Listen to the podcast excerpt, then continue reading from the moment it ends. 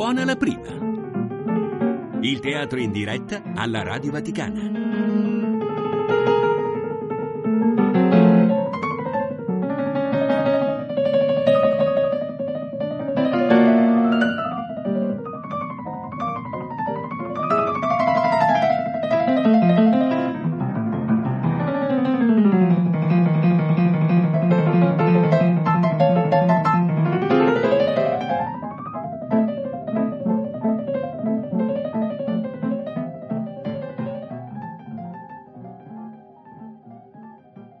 Di Fyodor Dostoevsky Il sogno di un uomo ridicolo interpreta Gaetano Lizio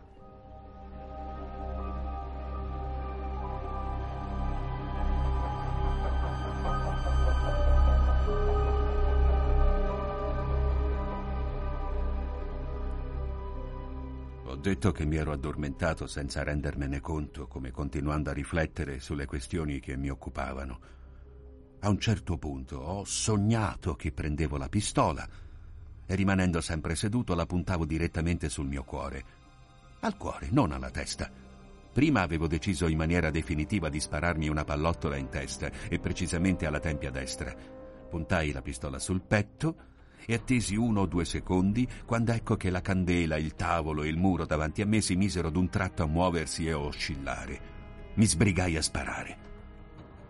Il sogno vi accade a volte di cadere dall'alto o di essere scannati o di essere picchiati, ma non sentite mai dolore, a eccezione di quando realmente, in un modo o nell'altro, vi colpiate voi stessi nel vostro letto, nel qual caso sentirete male, e quel dolore quasi sempre vi sveglierà. Così, così accadde nel mio sogno. Non accusavo alcun dolore, però mi sembrava che quel colpo di pistola mi avesse completamente scosso e che tutto intorno a me fosse diventato terribilmente nero. Ero accecato e ammutolito e mi trovavo sdraiato su qualcosa di duro, completamente steso e supino, e non vedevo nulla né potevo fare il minimo movimento. Intorno a me si cammina, si grida, sento la voce profonda del capitano, le strilla della proprietaria, e poi d'un colpo un'altra interruzione ed eccomi chiuso in una bara. Sento che la bara ondeggia, ci rifletto su, e improvvisamente per la prima volta sono stupefatto dall'idea che, voglio dire, io sono morto, completamente morto, lo so, e non ne posso dubitare. Non vedo e non mi posso muovere. E intanto però sento e ci rifletto. Ma mi abituo velocemente a questo stato delle cose e in maniera del tutto normale, come nei sogni, accetto la realtà senza discutere. Ed ecco che mi seppelliscono sottoterra. Tutti vanno via. Rimango solo, completamente solo. Sempre nella vita di prima, quando mi immaginavo di essere sotterrato, di fatto associavo alla tomba una sola sensazione, quella del freddo e dell'umidità. Così era adesso, sentivo di avere un gran freddo, in particolare alle punte delle dita dei piedi, ma non sentivo nient'altro. Me ne stavo disteso e stranamente non aspettavo nulla, accettando senza discutere che un morto non si aspetta nulla. Ma c'era umido. Non so quanto tempo possa essere trascorso, un'ora o qualche giorno, o magari molti giorni, ma ecco che a un tratto una goccia d'acqua si era infiltrata nella mia bara e venne a cadere sul mio occhio sinistro chiuso, e un minuto dopo fu seguita da un'altra, e un minuto dopo da una terza, e così via, così via, sempre con l'intervallo di un minuto. Nel mio cuore si accese improvvisamente una profonda indignazione e sentii a un tratto un dolore fisico. È la mia ferita, mi dicevo, e il colpo, là c'è la pallottola e la goccia continuava a cadere minuto dopo minuto e sempre sul mio occhio chiuso. All'istante alzai la mia invocazione, ma non con la mia voce perché ero immobile, bensì con tutto il mio essere verso il Signore di ciò che mi stava accadendo. O chiunque tu sia, ma se tu esisti, se c'è qualcosa di più ragionevole di quanto accade in questo momento, permetti allora che ciò accada qui. Se però ti vendicherai del mio irragionevole suicidio con un'esistenza che si prolungherà nella mostruosità e nell'assurdo, allora sappi che quali che fossero le torture che mi verranno inflitte, mai nulla potrà essere paragonato al disprezzo che proverò senza proferire parola alcuna, anche se il mio martirio dovesse durare milioni di anni. Invocai e mi ammutolii. Il silenzio continuò per circa un minuto e ci fu anche il tempo perché un'altra goccia cadesse Ma io sapevo, illimitatamente e incrollabilmente sapevo e credevo che ora tutto sarebbe immancabilmente cambiato. Ed ecco che a un tratto si aprì la mia tomba. Cioè, io non so se fu aperta oppure dissotterrata, ma io fui rapito da una specie di creatura oscura che non conoscevo e insieme ci ritrovammo nello spazio. Immediatamente i miei occhi videro. Era una notte profonda e mai, mai c'era stata una simile oscurità. Volavamo nello spazio, ormai lontani dalla Terra. Non facevo alcuna domanda all'essere che mi portava e attendevo nel mio orgoglio. Rassicuravo me stesso che non avevo paura e quest'idea di non aver paura mi estasiava. Non mi ricordo più quanto tempo volammo, né riesco a immaginarmelo.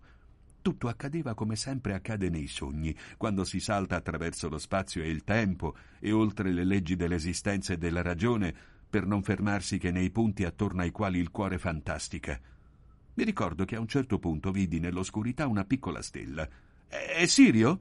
domandai distinto, incapace di trattenermi perché non volevo fare domande. No, è la stella che tu hai visto fra le nuvole quando tornavi a casa, rispose l'essere che mi trasportava. Sapevo che egli aveva un viso, come dire, umano. Stranamente io non amavo questo essere, anzi provavo una profonda repulsione. Mi aspettavo il niente totale, tanto che per questo mi ero sparato. E adesso mi trovavo fra le mani di questo essere, che non era umano, certo, e che però era, esisteva. Allora c'è una vita dopo la morte, pensai fra me con quella strana spensieratezza del sogno ma l'essenza del mio cuore mi restava dentro con tutta la sua profondità.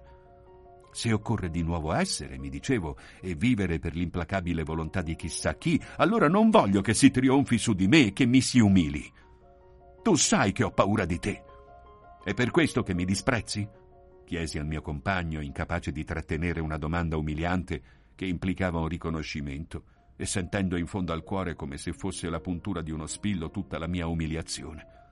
Egli non rispose alla mia domanda, ma sentì improvvisamente che non mi disprezzava, non si rideva di me né mi si compativa. Sentì che il tragitto aveva un fine, un fine sconosciuto e segreto, che non riguardava altri che me. La paura cresceva nel mio cuore. Qualcosa in una maniera silenziosa ma dolorosa si comunicava a me e sembrava penetrarmi. Già da molto tempo non vedevo più le costellazioni che gli occhi potessero riconoscere Sapevo che esistono nello spazio celeste delle stelle i cui raggi non pervengono sulla Terra che dopo migliaia o milioni di anni. Forse volavamo in questi spazi. Attendevo qualcosa in uno stato di terribile angoscia che mi torturava il cuore, e poi d'un colpo una specie di sentimento noto e altamente attraente mi scosse. Improvvisamente vidi il sole. E sapevo che questo non poteva essere il nostro sole quello che ha fatto nascere la nostra terra e che ci trovavamo a una distanza infinita dal nostro sole, ma io riconobbi non so perché con tutte le fibre del mio essere che si trattava di un sole esattamente simile al nostro, una sua replica, un suo doppio. Un sentimento dolce, attraente riverberò nella mia anima come un'estasi. La forza di una luce originale di quella luce che mi aveva messo al mondo si spanse nel mio cuore e lo risuscitò. Io sentii la vita, la vita di prima, per la prima volta dopo la mia tomba.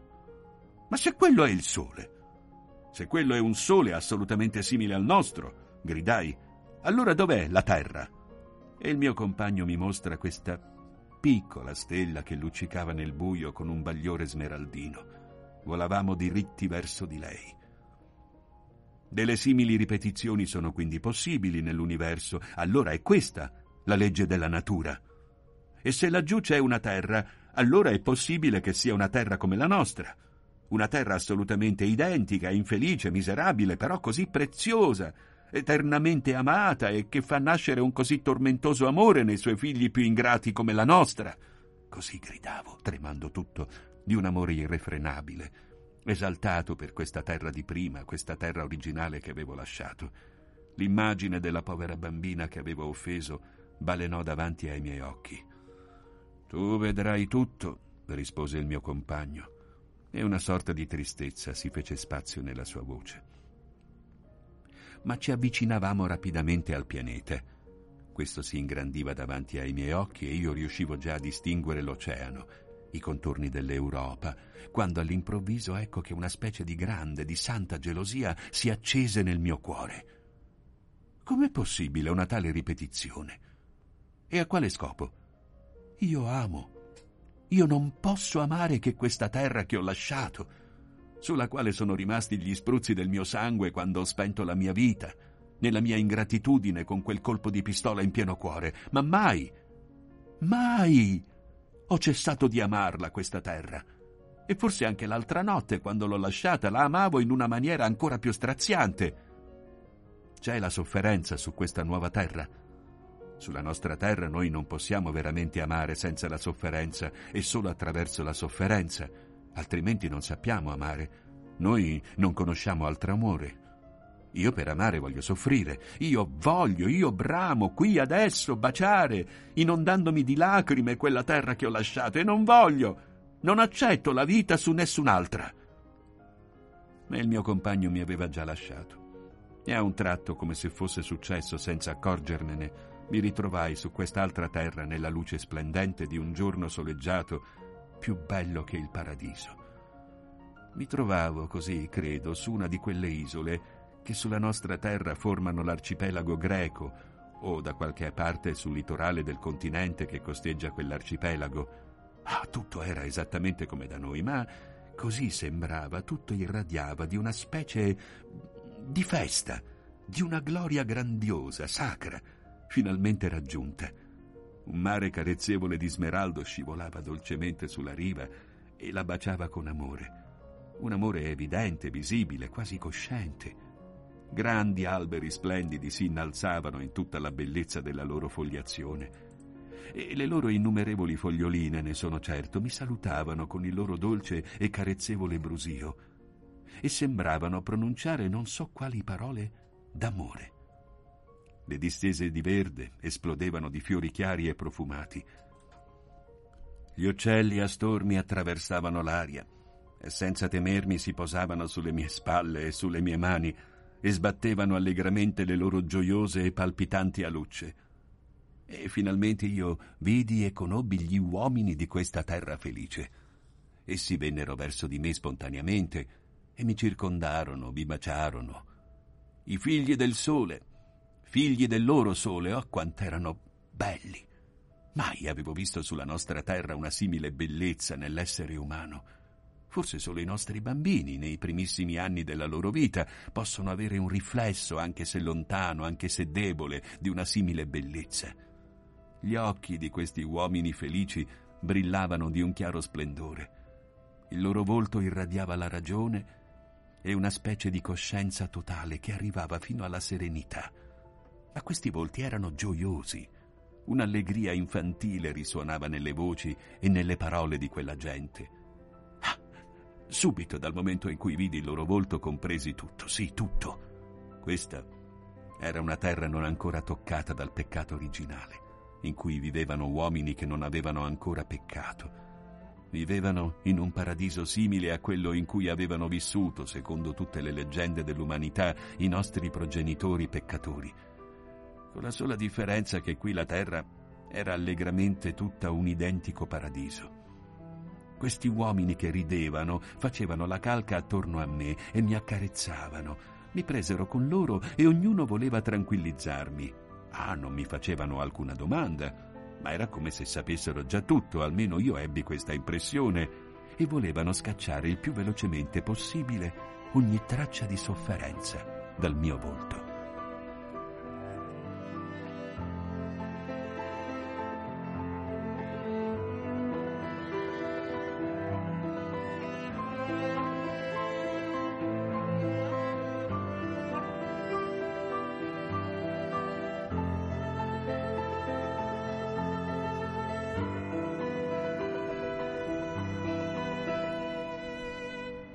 Vedete dunque ancora una volta? E se anche non fosse stato che un sogno? Ma la sensazione di amore di quegli uomini, innocenti, belli, resterà in me per sempre. E io sento che anche oggi di lassù il loro amore si riversa in me. Io stesso li ho visti, li ho conosciuti e mi sono convinto di loro, li ho amati e in seguito ho sofferto per loro. Ah, capii subito da quell'istante che in molte cose non li avrei compresi affatto. Per me, un progressista russo contemporaneo, un volgare Pietro Borghese, rimaneva un enigma, ad esempio, che loro sapessero così tante cose, ma che ignorassero tutto della nostra scienza. Compresi però molto velocemente che il loro sapere perfetto si nutriva di tutt'altre intuizioni che non le nostre sulla Terra e che anche le loro aspirazioni erano del tutto differenti.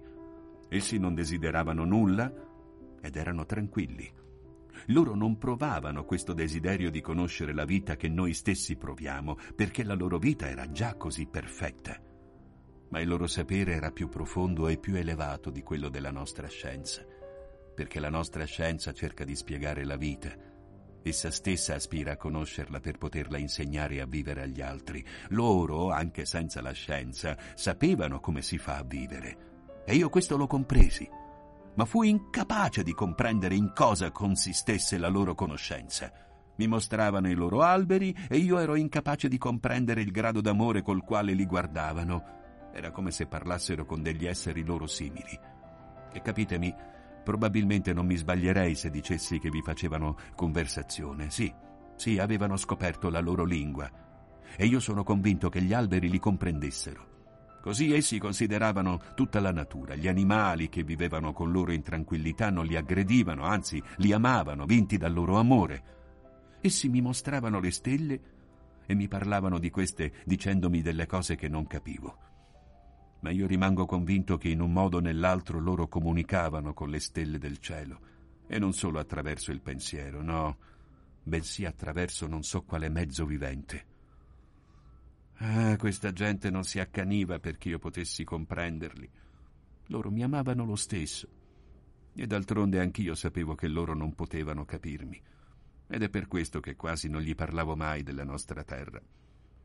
Mi accontentavo di baciare davanti a loro la terra sulla quale vivevano e senza parole li adoravo tutti e loro, pur vedendo questo, si lasciavano adorare senza provare vergogna della mia adorazione, perché anche loro erano traboccanti d'amore. Loro non soffrivano per me quando talvolta io in lacrime gli baciavo i piedi, sapendo gioiosamente nel loro cuore con quale forza d'amore mi rispondevano. A volte mi chiedevo stupefatto come possono non offendere mai un tipo come me e non risvegliare mai l'invidia o la gelosia in uno come me. Mi sono spesso domandato come potevo io stesso, millantatore e bugiardo, non parlargli mai delle mie conoscenze, quelle conoscenze di cui loro sicuramente non potevano avere idea, come potevo non volerli sbalordire, non fosse altro che per amore nei loro confronti. Erano vivaci e allegri come dei ragazzini. Vagabondavano nei loro boschi, nelle loro incantevoli foreste, cantando le loro belle canzoni, nutrendosi di cibi leggeri, dei frutti dei loro alberi, del miele delle loro foreste e del latte degli animali che li amavano così tanto. Per avere di che vestirsi e di che mangiare, lavoravano poco e senza faticare. Conoscevano l'amore e nascevano dei bambini ma non ho mai notato presso di loro gli slanci di quella sensualità crudele che colpisce quasi tutti sulla nostra terra, tutti e ciascuno, e che costituisce la fonte unica di quasi tutti i peccati della nostra umanità. Festeggiavano i bambini che venivano al mondo come se fossero i nuovi protagonisti della loro beatitudine. Tra di loro non vi erano mai delle dispute, mai la gelosia, al punto che non sapevano nemmeno cosa volesse dire. I loro figlioli erano i figli di tutti, visto che tutti formavano una sola famiglia. Inoltre non avevano quasi per niente alcuna malattia, anche se c'era una morte. Ma i loro vecchi morivano tranquillamente, come se si addormentassero, attorniati dalle persone che gli davano l'addio, benedicendoli, sorridenti, e accompagnati loro stessi da quei sorrisi luminosi. In quelle situazioni non ho mai visto né lacrime né dolore non si viveva che un amore come moltiplicato fino all'estasi, ma un'estasi serena, piena, contemplativa. Si poteva pensare che essi mantenessero dei contatti con i defunti anche dopo la morte e che la morte non interrompesse affatto la loro unione terrena. Essi quasi non mi capivano quando li interrogavo sulla vita eterna, ma senza dubbio ne erano a tal punto intimamente convinti che la cosa non gli poneva alcun problema. Non avevano templi, ma avevano una specie di unione concreta, viva, ininterrotta con tutto l'universo. Non avevano la fede, ma una ferma convinzione che nel momento in cui la loro gioia terrena si fosse elevata fino ai limiti della natura terrestre, quello sarebbe stato il momento per loro, vivi e morti, di un accrescimento ancora più grande del loro contatto col tutto universale. Attendevano questo istante con gioia, ma senza angoscia, senza che ciò li facesse soffrire, come se già lo possedessero nel presentimento del loro cuore, che si comunicavano l'uno con l'altro. La sera, prima di andare a dormire, amavano intonare dei cori armoniosi e potenti. In questi canti traducevano tutte le sensazioni che erano state trasmesse loro dalla giornata che si concludeva, rendendole gloria e dandole il congedo. Glorificavano la natura, la terra, il mare, la foresta. Amavano comporre delle canzoni che parlavano del loro prossimo, gli uni degli altri, e in cui si coprivano di complimenti, come dei bambini. Si trattava di canzoni molto semplici, ma sgorgavano dal cuore e penetravano i cuori. Ma non succedeva solo nelle loro canzoni, no, era come se passassero tutta la loro vita a fare una cosa sola, ad ammirarsi reciprocamente. Erano come innamorati gli uni degli altri, di un amore totale, generale. Alcune fra le loro canzoni, solenni ed estatiche, mi risultavano quasi del tutto incomprensibili. Capivo le parole, ma non le ho mai potute penetrare veramente, in tutto il loro significato. Era come se questo rimanesse inaccessibile alla mia ragione, ma anche come se il mio cuore ne fosse istintivamente penetrato, sempre più profondamente. Gli dicevo spesso che tutto questo io lo avevo presentito già da tempo, che tutta questa allegria e questa gloria io l'avevo già sentita quando ero sulla nostra terra, attraverso un senso di invitante nostalgia che talvolta si trasformava in un dolore insopportabile, che avevo presentito tutti loro con la gloria nei sogni del mio cuore e nel fantasticare del mio spirito, e che molto spesso sulla nostra terra non potevo guardare il sole tramontare senza versare le mie lacrime. L'odio che provavo per gli uomini della nostra terra conteneva immancabilmente una sofferenza, perché non potevo odiarli senza amarli. Perché non potevo non perdonarli? E anche l'amore che provavo per loro conteneva esso stesso una sofferenza. Perché non riuscivo ad amarli senza odiarli? Essi mi ascoltavano e io capivo che non riuscivano a comprendere cosa gli dicevo, e pur tuttavia non mi dispiaceva parlargliene. Sapevo che comprendevano tutta la forza della nostalgia che provavo per tutti coloro che avevo lasciato. Oh, quando mi osservavano con quello sguardo gentile e penetrato d'amore, quando sentivo che in loro presenza anche il mio cuore diventava così giusto e innocente come il loro cuore, ecco allora io non rimpiangevo più di non comprenderli. La sensazione di pienezza della vita mi faceva venire meno il respiro e senza pronunciare una parola pregavo per loro.